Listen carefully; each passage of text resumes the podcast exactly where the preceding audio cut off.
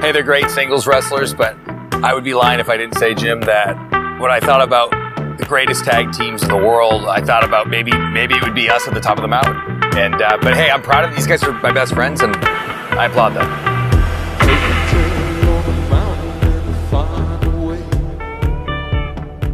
This week, our episode is starting with something very interesting. We've often talked about brothers in the past, and me and Mike have talked about our brothers. Jim, in an earlier episode, talked about his brother. Meats talked about his brother, who's a steak, if I'm not mistaken. and uh, yeah, and so you know, this week we're featuring an episode with a bunch of brothers. But instead of going back to talking about brothers today, we're going to let you in on something that we all do with each other. So Mike opened me up to calling people brother. And I don't throw around the term very lightly. The first time I heard it was when Mike said it to me. It took me aback a little bit. And then I started getting used to it. And I realized there's a line.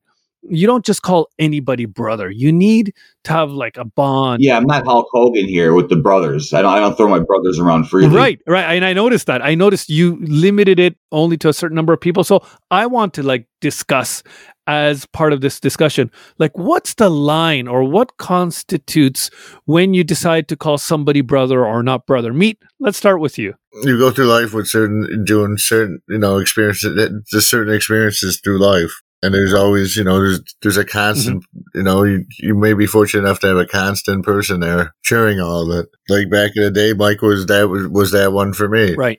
You know so it just I think it's the experience. It doesn't have to necessarily be blood. It's it's your friendship, it's your camaraderie, it's the experiences you go through life with. Like if you got a road dog like that, man, that's a brother. So, other than Mike, would you say how many people would you say you consider like a brother level with around you? Not many. There's a few.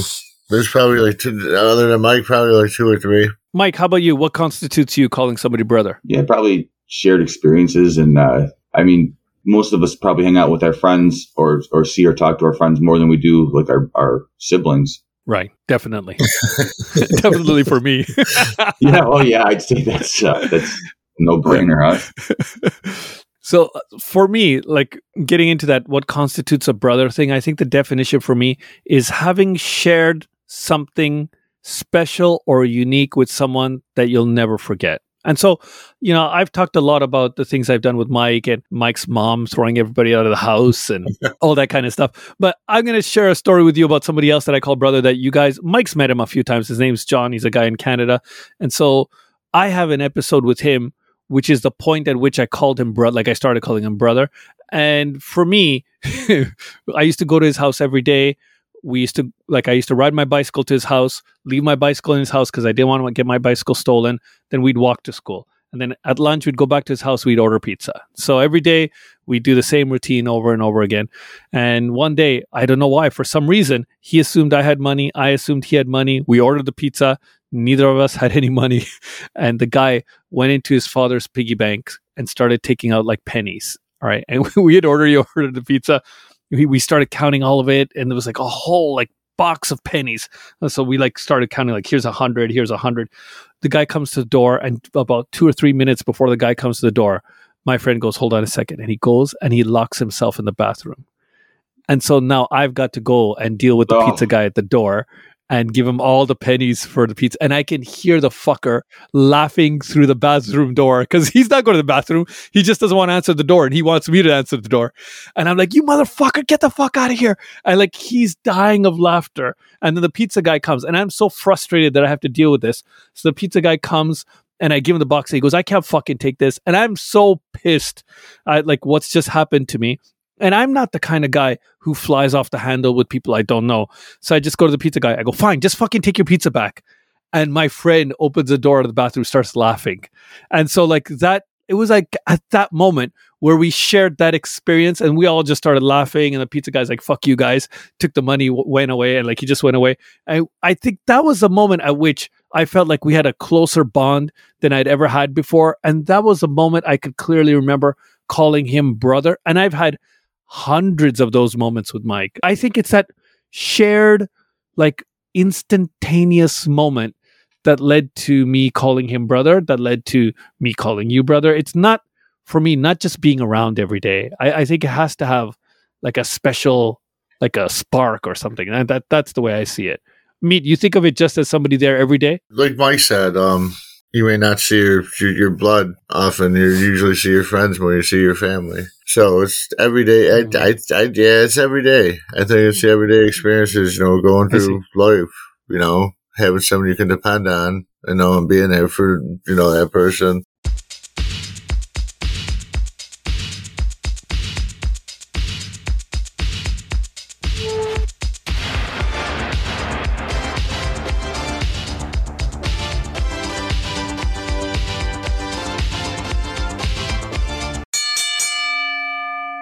This week, the reason why we talked about that brother discussion is this week features a tag team match with a bunch of brothers who are quite possibly, arguably, and in this podcast's opinion, the best brother tag team ever, the Young Bucks. Yeah, Agreed, I mean, uh, the only one you could really put in that level would be the Hardys. Uh, maybe the Hardys, the Briscoes. There's yeah, a couple. Briscoes, just because they haven't had as as much uh as right. much success, I think, all, all around. Right but I think the Bucks are clearly number one. Anybody else you put at is uh, definitely number Steiners, two. You know, there's so many great ones. Briscoes. Right. Yeah, the original Briscoes from the '60s, Jack and Jerry. Right. So, but the Bucks are clearly heads and tails of all everybody, I think. And on the other side, you have Adam Page and Kenny Omega. I'm not well versed on the background that happened before this match. So I'm coming at this match from the point of view that I'm looking at just what happened in this match. But Mike, you were talking about this before. How much buildup happened around this entire thing? Well, here? yeah, it's it was like years because they were friends forever. They they uh they worked together in Ring of Honor in, in New Japan, and then uh you know they all they all started AEW together, and with, with Adam Page, he was like he was like the young guy coming in. You know, he was the young guy of the group. Where Kenny was, you know, Kenny was known as the best wrestler in the world. The Bucks were the best tag team. They both had all the accolades, and he was kind of watching. Ah, He's watching and learning, and, and then and then when AEW started, they had the tournament for the heavyweight championship. He ended up making it to the finals against Jericho, which you know everybody would like to see Page, but why not why not give it to, to Jericho right away? But they but it was all part of this. You know, he lost, and he had the disappointment and the disillusionment, and uh, he you know, he was drinking a lot more and squandered some more opportunities. And he's watching these guys succeed, and and he, and he's not, and he kind of felt like he was becoming the the odd man out with the group. You know, they, they didn't feel that way so much as much as he felt that way about himself, but then they kind of started being dicky and you know, oh. the titles got in there that whole backstory is very subtle, very modern, very different from how wrestling's been done in the past in terms yeah. of storyline. I like. I think it's yeah, clever. It, it, was uh, one that was worked over years, and it was and it was really really subtle. It wasn't just so you know they, they had to pull the gun in your face. They pulled the gun at the right time I see. when they had did. I known that right, it would have been more impactful and more deep. But on the surface, without even knowing that, it was great. Yeah. Right? So. Yeah yeah, yeah, without knowing that. All right. And then, uh, so before we get into the match this week, we talk about the commentary. We're going to talk about a bunch of things. Schiavone, Ross, and Excalibur, they did a good job. They did a real good job. Ross was not that bad out of place this week. Maybe he's improving as time's passing because this is a recent match. I'm not sure, but this is the best showing of Ross thus far in AEW, in my opinion, other than the Dustin and uh, Cody match. What do well, you think? Mike? As we speak, uh, Ross just signed a, a extension. I, I, believe it's for a couple more years. Oh wow, a year and a half. I think maybe. So that being said, last night he was kind of kind of you know, not last night. The other night he was he was pretty bad. So uh, you know he goes from being you know he goes from being you know it, I, I, just like hearing his voice. I guess you know if he, he wants to do it, pretty much you know let him do it. I guess it's Jim Ross. Yeah. You know, he's not going to be doing it much longer, and we're, we're going to miss his voice as much as we complain about the stupid. He, he can't he can't get Bryan Danielson's name right to save his life. You know, the amount of times he's called him Daniel Bryan, and then last night he called him Brian. Daniels. Like he, he, he, can't do that to save his life, the poor guy, because it's been so long. You know. Yeah. But yeah, yeah, yeah. He, he was good in this match. Very, very yeah, good. Very good. Funny, uh, funny things that were said in it that I that I enjoyed between the three of them. Mm, between the three of them. Yeah, I thought it was excellent. Meet, what did you think about the commentary this week? I think Schiavone stuck it stood out. It sent me back to like 86, 87 when I was calling it. Like it was fresh. Like there's no I love pressure. those old voices for that reason. Yeah, it don't it doesn't make it better. You couldn't have some new new new shitbag so, doing this. So nice and nostalgic. Yeah. I think I mean Yeah, I yeah. think Excalibur's the best in the business, but it's so nice that he's got such two such great guys on the side of him. It's It's hard not to perform well with them two in your corner. Yeah, it was a perfect pairing. Okay, so we all we're all in agreement. The commentary was quite good.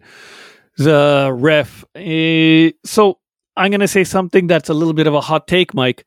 If this match is a no count out, no disqualification match, then I would probably say this is the one of the best tag matches I've ever seen. But this is not a no disqualification, not a no count out. So Rick Knox didn't fucking do his job like a hundred times. Like, and he fucking his ref jobbing is so bad. I wrote down. He generally speaking, he's not Bronko Lubich, he's not Nick Patrick, he's not Jack Lotz, but his work in this match was fucking awful. He would count guys out like they're supposed to tag out in five seconds. He counts one, two, three, four, five, and then just ignores as if he was counting like he just stopped doing anything. He just stood there. And so I really was irritated by the fact that he didn't get the guys out of the ring, or you just make this a match where you don't have to get the guys out of the ring and you just administer the count. That might have been a better play because of the amount of double teaming that was going on here. I thought he just looked foolish. Oh, it was awful. yeah. Jim Ross mentioned that, and I, and I was figuring you would. That was a that, that was obvious, yeah, with that, and uh, I- had a feeling you'd say that, and you know, I think uh, that was like a pretty much a common complaint among the AEW tag team matches, though, especially in the ear- ear- early goings that. You know, the I see. where you know the referee's not getting him out of the ring, and he's not making it, you know, like a thing. He's not like really Mm. doing it. He's like sitting there and watching the two on ones and then the, the double teams up. So that that was Right, pretty so- a common thing, like a common complaint with AEW in the beginning, and it you know it's it still happens, So- but but yeah, it was pretty Yeah. egregious in this. Yeah, you know, when there's a two on one, right? There's a there's a fourth guy in the match, right? So let's say you're double teaming uh, Kenny Omega, then Adam Page is outside somewhere. So you're double teaming him. The ref should go to Adam Page and make sure, like, are you okay? Or try and help him up or do something so he's distracted so it doesn't look like he's totally ignoring like the rules being violated in the ring. Uh, He just didn't do that. He just stood there. Yeah, And so I thought, yeah, that was his positioning was awful. Meet thoughts on uh, Knox here? I didn't really pay attention to him, honestly. I see. Uh, it didn't bother you much. Okay. And then uh, in the very beginning, uh, this is something we don't talk about very often, but I have to mention it. I'm sorry. The fucking Young Bucks outfits are a cross between a denim, Canadian denim tuxedo and the Ultimate Warrior. Looks fucking ridiculous. I know they're going for cheesy and corny, but still, it was fucking awful. Oh, I hated that look. I think they could have looked a lot cooler. Mike, thoughts on their that gear? The the Bucks and you know even Seth Rollins, I think those guys have probably the best. I think the Bucks have the best outfits in wrestling because they're playing these cheesy heels and they just go overboard. Like Right. you got to see like every week with the, with the shit they wear and the the with the with the ten thousand dollars sneakers, bragging about it like a bunch of little assholes. You know, I, I think Oh, it just yeah. fits on these these over the top. I mean, these are two over the top wrestlers, right? Without all, Right. all the shit they do, so I, so I think it definitely fits them. I see. Meet, what do you think about the gear? They look cool, I thought, and I thought I thought they looked really cool. Oh, wow. So I'm an odd man out here. Okay. And then, Meet, we haven't asked you before. We asked Jim once before in the Vader Sting match. This is an arena where there's a ramp instead of like an aisle. And so there's a ramp on the side of the, the ring, and the three sides are all like down to the mats on the side. What do you think about the ring ramp? Are you a fan of that? Yeah, I am, especially for this match. How they used it, how they how they used it in this match. Yeah, I thought they did a good job using it for a couple of big spots. And I love the way they light the ramp. So, like, the action looks like it's extraordinarily something special instead of the ring. I thought it looked really great. You know, I've always been a fan of the ramp because I'm partial to Maple Leaf Wrestling from when I was a young kid. And so I love the ramp. But uh, I thought it looked good well, here. that's like Mike, the Jim? Ross thing being uh, pretty topical right now. Uh, there was a Wednesday night they did the tapings for the Friday night show, and they used that ramp. And as I, I didn't see what happened because it hasn't been on yet, but I saw the pictures online, and there's a video going around. Daniel Bryan's foot got stuck between the ramp and the ring, Oh, and he was there for like ten minutes, and he would look like he was in some really bad, bad pain. And people were mentioning Oh, about wow. that. You know, they always use that ramp. It could, you know, it's never happened before. So they're thinking that maybe during the main event somehow the ramp moved a little bit and it, and it's just enough for him to get stuck. So ah. so we might, might not be seeing that ramp anymore. Daniel Bryan does not like Yeah. that ramp. I see. I see. Yeah, I never even thought about that as a possibility. But once you get injuries and stuff like that going on there, you've got to be careful about how you implement it, right? Yeah, Like that's never. something they should be taking care of. He was stuck in there Yeah. for like ten minutes, Jesus. and then he was Wow. limping, limping back. Wow. That's a shame. Okay, and then the other thing I want to talk about is Justin Roberts. We we talked about the ring announcer before in Chikara and how he did a great job and Mike thought he was an awesome dude and I thought his hair was fucking nonsense, but like I thought his work Yeah. was really good. This Justin Roberts guy, you know, very professional. I remember him from the WWE. I didn't know why he was ever let go. I thought he fits that corporate image very well. He sounds very professional. Did a good job here. I, I'm not sure why he was let go or whatever, but what do you think about Justin Roberts? he's very good. I, I think he's everything that you said. I, you know, I, I hear uh, for the ROH matches, Bobby Cruz does the intros, and I love it. I, I it's just nostalgic. He's got a really good voice too, and I'm like, oh, I wish they had Bobby Cruz like doing every match. But then I'm like, ah, but Justin Roberts is good. Yeah, he is good. He's good. And I agree with you though. Like he does fit fit that corporate Yeah. image. Great look for a corporation. I was pleased with him. So then the match starts, and you know my notes are fucking endless. This is like a thirty-minute match with like forty pages of notes, and you know I, I don't know if it makes the audience really, or who's listening to our podcast, if they really want to hear every single fucking spot. So I'm not going to go over every spot. I'm going to go over a bunch of spots that I think are very important and we'll discuss those because it's just too much going on here. So first, they go in, the match starts off, they build a little bit of tension. Page spits in Matt Jackson's face to create this kind of like adversity between the two groups. And then we get a couple of really good spots. I'm going to talk about one that I'd never seen before. The I can't remember if it's Matt Jackson or Nick Jackson, but he does a Mortal Kombat Liu Kang running kick. I've never seen that before. I thought it was fucking great. I don't know how he has the agility to circle his air, like feet in the air, like a bicycle kick, but it looked exactly like the Liu Kang kick. It's awesome. Is there a name for that know, I don't know what it is. If they're, I'm sure um, Freeman would know. I see. It's it's great. He does that regularly. Yeah, yeah. Oh, it's so nice. It is. So fucking nice. Yeah, it's really great. I, I didn't think it was humanly possible. Okay, then well, yeah, from there, the Bucks take over in the beginning. And the Bucks take over. There's a lot of like tag work here where you can tell these guys just know each other so well. They're kind of like well, of course they're brothers, but without even talking about it, without even looking at each other, they have a sensibility about what the other guy is going to do. I think the Briscoe brothers in the match we saw a few episodes ago were very much the same way. The coordination and the fluidity here is just fucking next level. Meet any thoughts about that? Honestly, watching it, like I didn't, I, I took it, I took for granted how how good they were until I watched this match. I watched it over, I watched it over three, three, three times in a row right away, and then I came back to watch it. Right. I just there was no, there was, it didn't, there was very rarely a missed spot. Mm. There's no time, like all the time they had, they used it wisely, and they had a perfect flow for the match. Yeah, you know what? I agree with you. Whenever there was a double team move, like there was some missed spots when they tried to do like single stuff, but for tag spots or like joint spots, they were just well, sharp Oh. as fuck. Mike, what do you think about that tag work? That One double more team work? I think people have heard me gush about the Young Bucks a lot over these Yeah. episodes. So yeah, I think they're outstanding. They're outstanding. You know, Even even the missed spots though, they, they Yeah. found a way to make them make them look smooth Yeah, though. yeah, they were very good. they at missed they missed them smoothly. Yeah, yeah, yeah. And so I never ever have in any of these episodes talked about a single thing that's been positive about my brother. And so I realized this is a fucking chance for me. I'm not trying to make amends, but the Young Bucks fluidity here, it kind of took me back. And so I played basketball once meet with Mike. Mike and a bunch of his friends came out. We played it by a park near his house. And like, you know, it- like we were just fooling around and shooting the shit and we had a nice little game. But when I was in high school, we used to play basketball all the fucking time.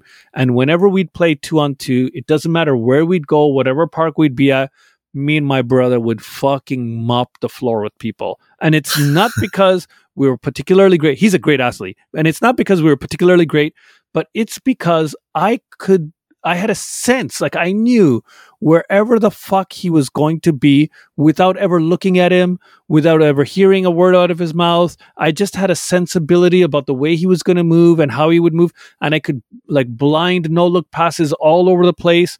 And I got that same feeling between these two guys here. And so, you know, I understand what that feeling is like of understanding and knowing where somebody is going to be and when they're going to be there Yeah. and how they're going to get there and not worrying about you know the setup or like trying to choreograph it was just it was it's natural for them it was just natural yeah it was just beautiful beautiful beautiful I would. My buddy I play hockey with, uh, we're the same way on the ice. We know. We just know we've been playing together for so long. We just know. Mm. Let's just know what to. We don't have to. We don't have to even say anything. Right when you have that camaraderie in a game it's kind of beautiful i think and it's beautiful here it's just that you It makes it fun. Yeah, it's, right. It keeps it fun because you're because you're actually playing the game. You're not out. You know, you're you're doing what you're supposed to. Use your teammates. Thinking my Right. old space partner here, my boy me. Yeah, there it is. That's right. The nickel. Okay, and then from there, I don't know why, Mike, but Adam Page out of nowhere angry tags Omega, and I didn't get why there was an angry slap on the chest tag here. I'm not sure if you remember the spot well. Yeah, yeah. So I been- want- It's just been a, a big leading up with them. You know, like with uh, even in their matches, they've had a little bit. of- You know, they've they've had Mhm. like dissension. So people have been I waiting see. for it to happen for a while, and then they waited. You know, but, Ah. but it, it was it was all all stuff leading up to that to the I see. match. I see, I see. matches. They they've had the belts for a little bit there, uh, and and they've had the, you know other problems too. So it's not aside from just like the problems with the Bucks. They've had problems between themselves. I see. I see. Okay, so then he makes a tag, comes in, and then the double team work and the ref lack of count starts happening.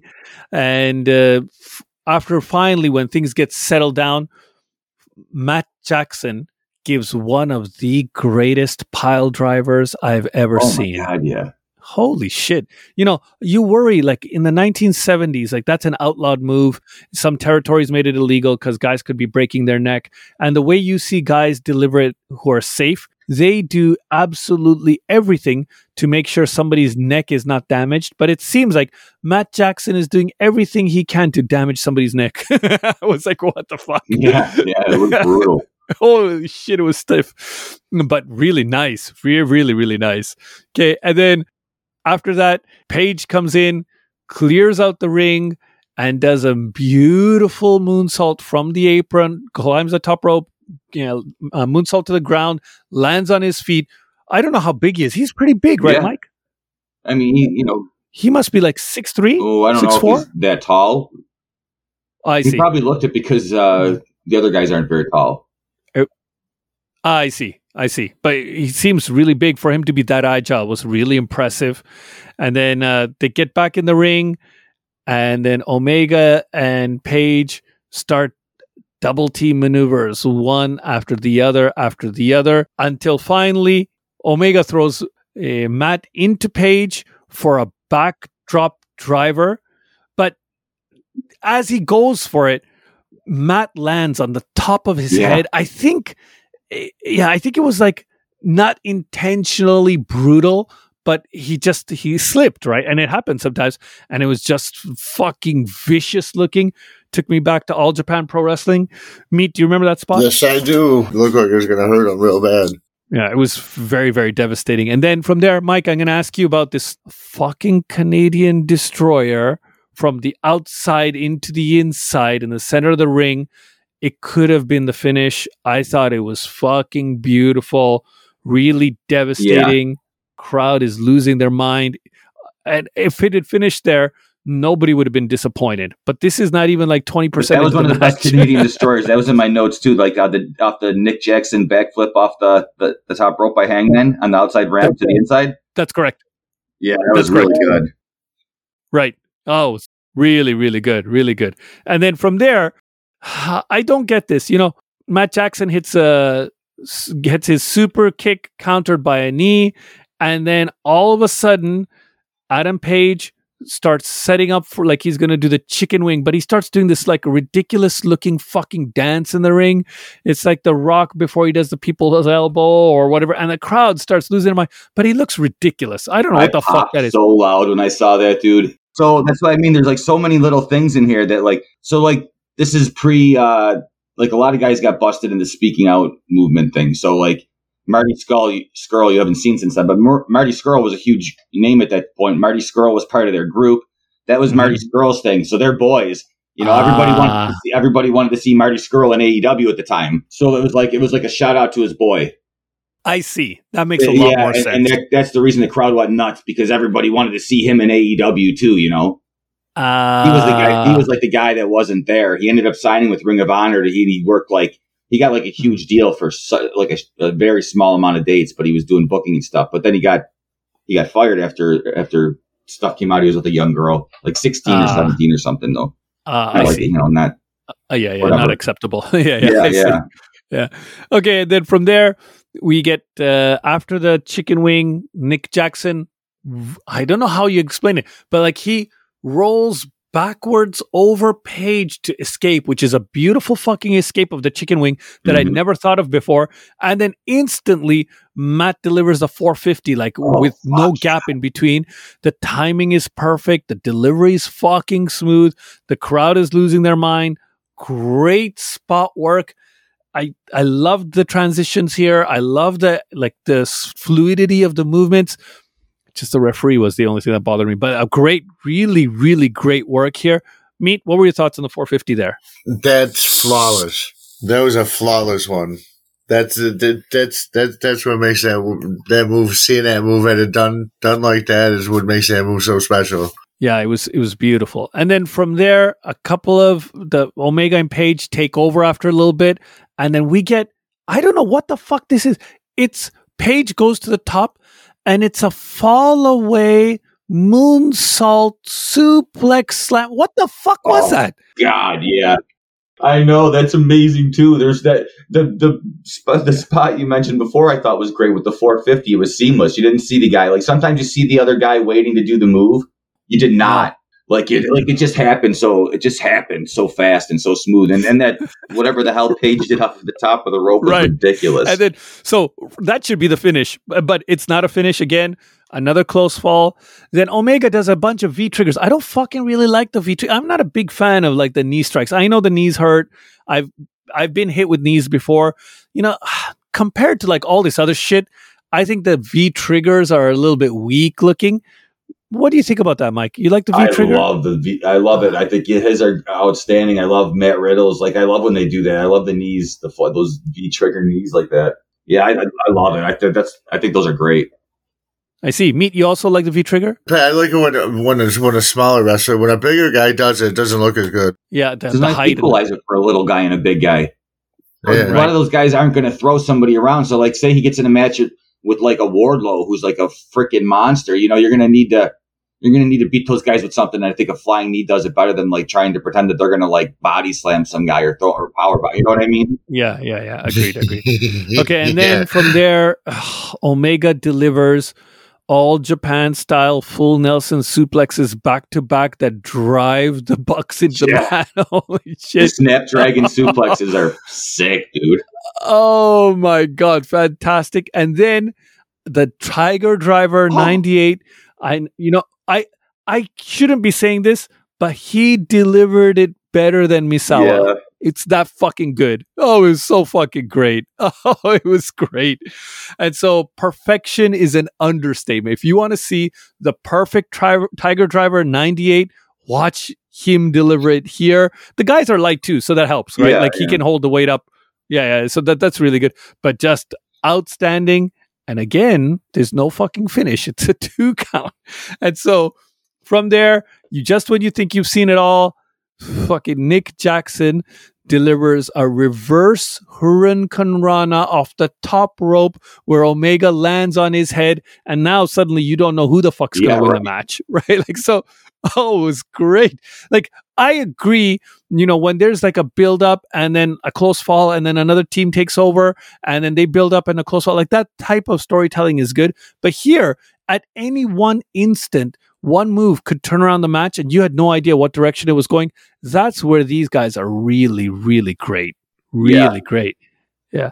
Meet, what do you think about the reverse Hurricanrana off the top rope? That was sick. Like this whole match, I was I didn't realize how good of a match this was until I watched Yeah. it. Again, right? Once you see it again, then you get to appreciate. Once you watch it again and again, wow, this is great. This is great. This is I, the spots are great. And then from there, they go out onto the ramp, and I believe it's Matt Jackson who does the Northern Lights rolling Yeah, triple yeah. suplex, Suplex. combo.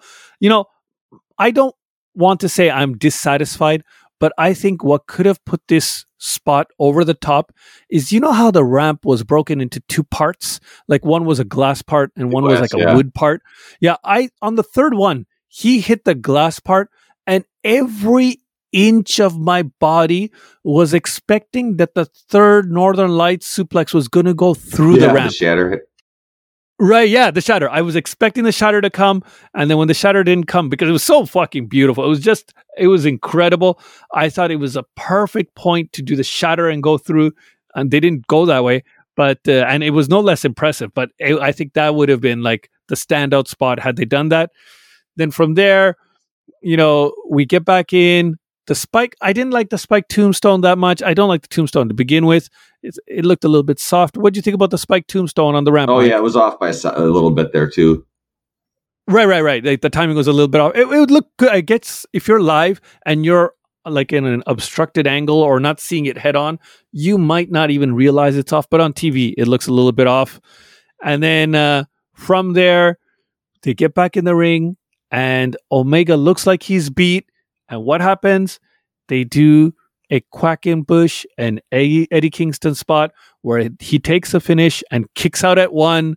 oh, that was sick. this is exactly where me and Mike popped for the Kingston and Quackenbush match and said, We wish we had another four or five minutes. These guys must have fucking listened to our episode because they went another four or five minutes, exactly as long as they should have. And then they put the match to like an all Japan kind of finish. Great psychology here. Outstanding. Agreed, Oh Mike? yeah, did you did you get to the part where Hangman got got lariated or did the lariat? I mean, and Uh, Ross, And, and not Ross yet. goes a little like a John It's Deere coming. ran him over, and then Yeah. Excalibur says, Yeah. "Or Stan Hansen." Yeah, yeah, or the heads, he Yeah, said was that, right. and, you know, it's cool. It's cool that they know the history and that they incorporate that into the commentary. He often They're does that. not I like ashamed of like really like wrestling history. They talk about other companies and other you know other guys that haven't worked there. That's correct. They don't That's correct. insult Okay, and then yeah, they don't insult your intelligence as a wrestling Yeah. fan. Right. Right. Yeah, yeah. And then from there, we're getting very close to the finish. We got uh, the what is this? Uh, a Yeah, buckshot buckshot lariat. two what is this yeah the buckshot lariat and then a v trigger for a close two and then finally we get close to the finish. Hangman page delivers a one winged angel because omega can't do it and you can feel like the finish is coming. He gives one buckshot lariat to one young buck gives another one to the other one and we have a finish. It's 30 minutes. Felt like it was five. It was fucking excellent. You know, other than the ref issue, this might be the perfect tag team match, right? If you made this, I think you make this a no count out, no DQ match. This is the perfect tag team match, maybe. What do you think, Mike? Yeah. Yeah, that that's why. I mean, you agree? that's why with like everything going in and like all the little things like on the story, like after the match is over and he grabs the ropes and, and Omega, like he's gonna, he's thinking about giving Kenny Omega the buckshot lariat. Well, after they won the match, and Tony Right. Schiavone goes, you know, maybe I saw something, and Excalibur goes, you know, Tony, I think I saw the same thing. It's just like there's a lot of Mm. little things in there. The Marty Scurll thing, you know, the the spit in the face. Matt and him had a lot going up into it, and, and the trust issues with him and Kenny. It, it- with all that stuff, like that was like building up, like, and they, they just played it to the match so subtly. Mwah. Marvelous. Yeah, Mike, is that Tony Khan coming up with that, or is that these guys? Who's doing that? That's those guys. That's Yeah. got to be those guys. Hmm. There's no way you can't like they, they they had to discuss it, but I, I I'm sure as hell they called that in the fucking ring right there. They, Yeah. There's no way they could they could rehearse that. You couldn't have that match more than once and have that that much. You know what I mean? I have a lot more respect for all four of these guys after this match because they, they, they, they left nothing on the yeah, I table. think we trust them. You know, those guys. Uh, you know, he's pretty trustful with the wrestlers to begin with. But I, uh, from what you hear, but like those guys, I think have earned up enough trust with them that Ah, I- I'm sure they've talked about the story and where they wanted it to go and, and and it was building. And then, you know, they went they went back to to a uh, a lot of this spots in this when when Omega and, and Page finally wrestled for the title. ah, I see. I so, see. so I see. you see, like there's so like they they weave stuff through their through their matches and through just like the smallest segments, the most subtle little things, and it's it's just so nice when when like they, they're really good at it, man. They're really good, and Tony Khan's a, a big part of like it now. I you know, see. he's got a lot more more now than he than before. I see. Is it improving with him involved or no? It's been it's been awesome. When when I when I'm one when I'm questioning if every episode is like the best episode, except for like maybe there were a few couple week weeks where it was just like eh. You know, I, I don't. My only complaint was that I'd like to see uh, more more variety in the in the guys that are on. They they they really get a ton of people on the show. It's it's cra- like after the two hours, your freaking head is spinning. Honestly, but but I'd like to see more. Uh, there's some guys that you just aren't seeing enough of, and I'd like to see. I need to see Miro back. I know he did some work in Hollywood, but I'm ready for some Miro. I don't care what he does. I just want to see him back. Yeah, they've got the roster they've got is so comprehensive, so deep, Yeah. right? It's hard to put everybody to good use, right? That's another problem. I think that's a problem they're going to face going down the line, like how to use everybody in an effective way and give them like prime time exposure. That that's tricky. Who the fuck is that guy? Who the fuck is that guy? This week's Who the fuck is that guy? There's only four rounds, and round four, I win. They only got three chances here. We all know this guy. It's a very interesting choice. I was not familiar with the other characters, but it makes sense once I knew who it was. We'll start with you, Mike. Who the fuck is that guy? Round one, Stagger Lee. Junkyard Dog. Holy fuck. Sorry, meat. It's over. yeah, I thought it was him. Holy shit. wow, that's a mic drop. Yeah, that's, Wow. yeah, that's that's like the initial. I, I, I when I, I'm like, that's the dog, right? Holy shit. So his It name's takes me a minute, man. I, I kill a lot of brain cells, but I, that's fucking where did he where wrestle as Stagger Lee? Where was that? I'm sure I'm pretty Deep much South? Down south, yeah, yeah, deep So- south. His characters were Stagger Lee, Leroy Rochester. Talk about stereotypical. Uh See, that should have been the first one. I would have never got Leroy Rochester. uh I would have thought Leroy, my guess would have been Leroy Guterman. uh, and then Inside baseball for the three of us, but and then uh, Big Daddy Ritter and then Junkyard Dog. Holy shit. oh, I would have never got the Ritter thing. I don't think either. Even though I was less, you know, I still probably would have, Oh, missed wow. on that. Very good, Mike. Very- Stagger Lee second last. Yeah, wow. Okay, well, anyways, you shut meat out. It's nice revenge. And so meat, you gotta hopefully I'll give you a shot next week first, and then you can catch up on it. What? What? What? What? In our internet bullshit, we have a list again from the Bleacher Report. The Bleacher Report has produced a list of the toughest wrestlers ever in the wrestling business. And instead of producing 10, they produced a list of 20, but I don't want to go through the list of all 20. So what I'm going to do is I'm going to quickly ruffle through 20 through 11, and then we're going to talk about the top 10. So here we go. The toughest wrestlers ever in the history of wrestling. And Mike, in case you're wondering, this list was published in 2012. Thank you. Okay, here we go. Number 20, Jack Briscoe. Number 19, Meng. Number 18, Dr. Death, Steve Williams. Number 17, Masahiko Kimura, the guy who's famously known for the Kimura armbar. Uh, number 19, uh, 16, Lou Thesz. Number 15, Kurt Angle. Number 14, Kiyoshi Tamura. Number four, 13, that's 13, yeah. Number 13, Judo Gene LeBell. Number 12, Billy Robinson. And number 10, Masakatsu Funaki. Okay, so here we go with the top 10. That's pretty good so far. It's excellent. Yeah, right. That's impressive. Meng at 19. How bad are the how like badass are the first 18 if Meng is 19? Right. Okay. So I agree. 20 through 11 is awesome. Okay. Here we go. Number 10, Ed the Strangler Lewis. Mike, thoughts? We we none of us ever saw this guy, right? Yeah. We fucking no idea. No fucking idea. no idea. Meet any idea about Ed the Strangler Lewis? I know who he is, but Yeah, right. yeah. yeah. I mean, I could Me- make up a I could make up a story to fill some time, but no, I don't, I don't really know. Okay. Number nine, I never heard of this guy before. Tom Jenkins. Mike, you ever heard of him? Wow, man. I got to tell you something. I Uh-huh. I know a decent amount of guys from like the 1900s to like now, and I'm talking like early from this game I play because some of these people are super into these old timers, and I have never ever heard of Tom Jenkins. I thought so. I had no clue either. Okay, number nine, Tom Jenkins. Number eight, Karl Gotch, a very famous guy. I think everybody's got this reputation. He's one of the original hookers and shooters. Very, very great reputation. I haven't seen anything about him, but I've heard a lot. Mike, I suppose you're in the same vein. In the same vein, you know, I, I've heard tons and tons about Karl Gotch, but uh, what I know of him is, you know, good. Just Yeah. written, right? Meet, same. I want to say, I wanted, to, yeah, to say, I'll say the same. Okay.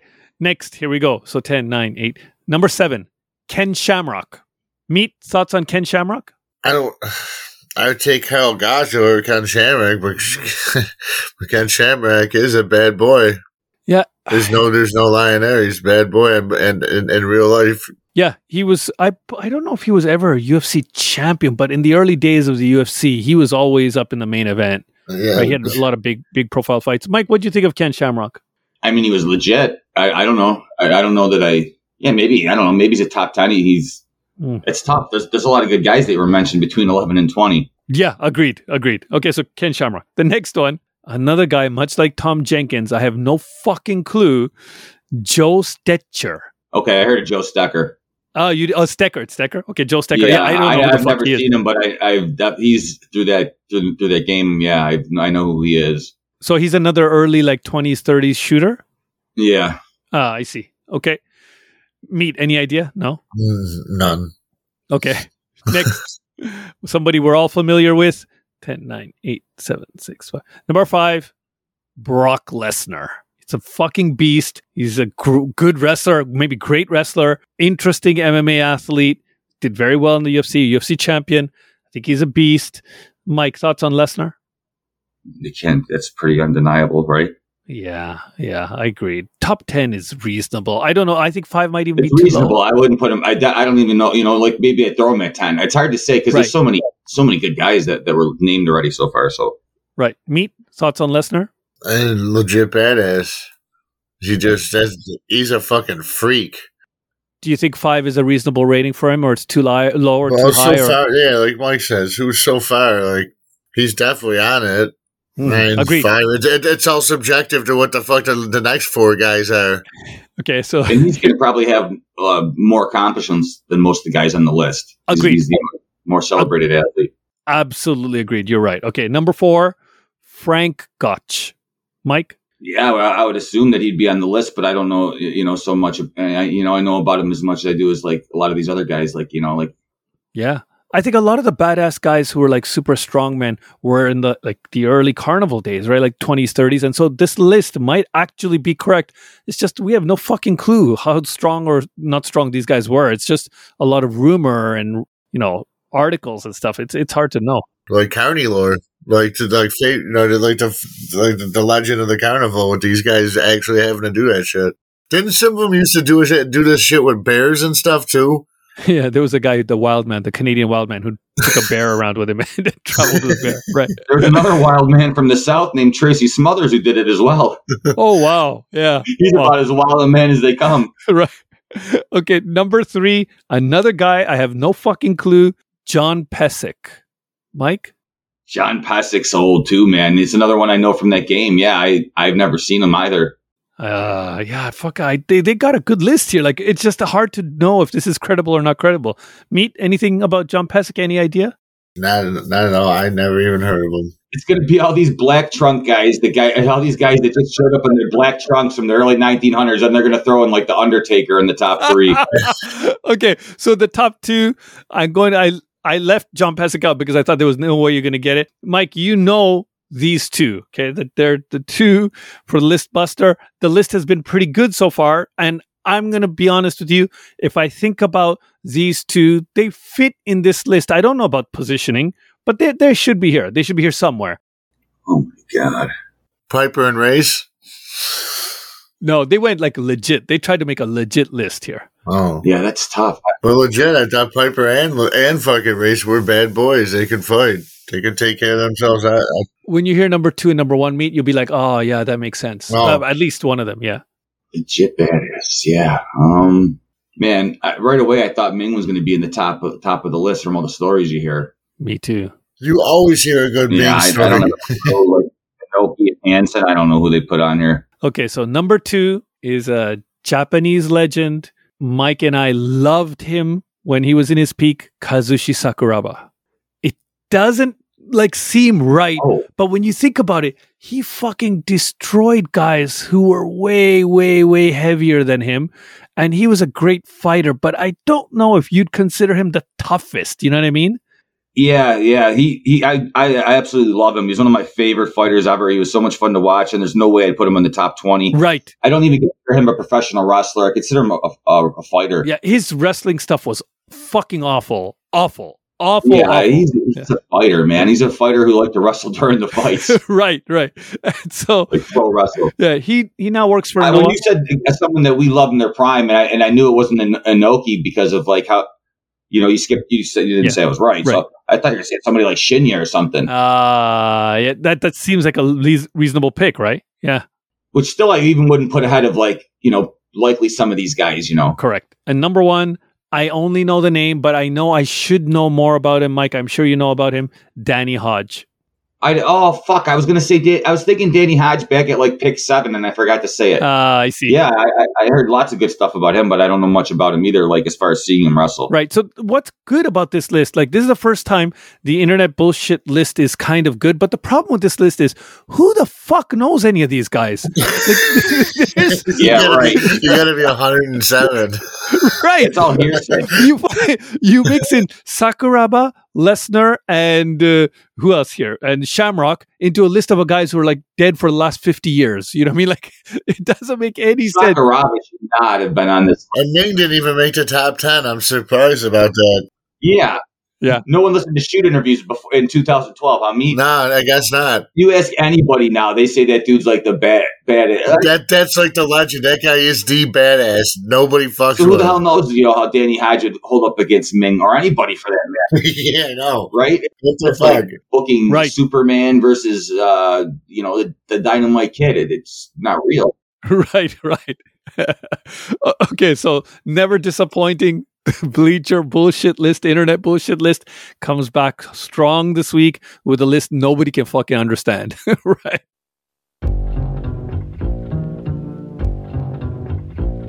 Here they come, yo. Here they come. Here they come, yo. Here they come. Here they This or that, this or that, this or that, this or that, this or that, this or that, this or that. And the last segment this week, this or that. It's a tricky question. It's a little bit hard, I think, to come to a decision either way. Meat, we'll start with you. This or that, the moonsault or the 450 splash. The 450 splash, especially if the motherfucker knows what he's doing doing it. Is there anybody whose 450 splash you like, like in particular? Ricochets. Ah, yeah, he's smooth. He's You really could smooth. probably do a nine. nine Yeah, 900 maybe. Yeah, right. Yeah, he, that, that motherfucker, that, he's like the Tony Hawk of fucking doing that shit. Right. All right, Mike, how about you? The moonsault or the 450 splash? 450 by a mile. You know, it was cool the first time you saw the moonsault, but I it, the 450 splash is nice. Yeah. I yeah, it's a clean sweep this week. You know, I think a lot of guys proved that almost anybody could do a moonsault. Like when Terry Funk did it, it took away the mystique of like how hard it was to do. And no no offense to Terry Funk. I think it's great that he did it at 50 fucking years old. But I don't think a 50 year old Terry Funk is doing a 450 splash. you know, what I mean? like there's no fucking way. just think how dangerous that moonsault is with these guys getting hurt on it. Imagine like thinking when you're standing on that top rope that you're going to do 450 degree rotation. Yeah, it's fucking like how nuts. many you have at breaking your neck. And you gotta be spot on, or it's your fucking life or his life, or you guys are gonna be fucked up if he, if something goes wrong. Right. The first time I think I saw it was uh, Hayabusa, and then after that, like guys have made it just so much better. And that fucking guy I- Ibushi, his height and his speed on the rotations is fucking incredible.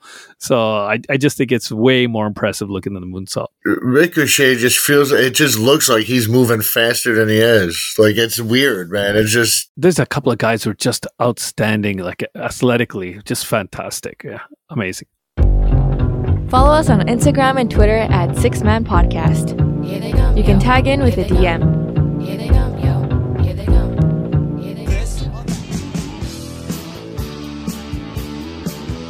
If you have any questions or comments, please feel free to write to us at sixmanpodcast at gmail.com. For now, it's time to tag out. What? He's using hypnosis!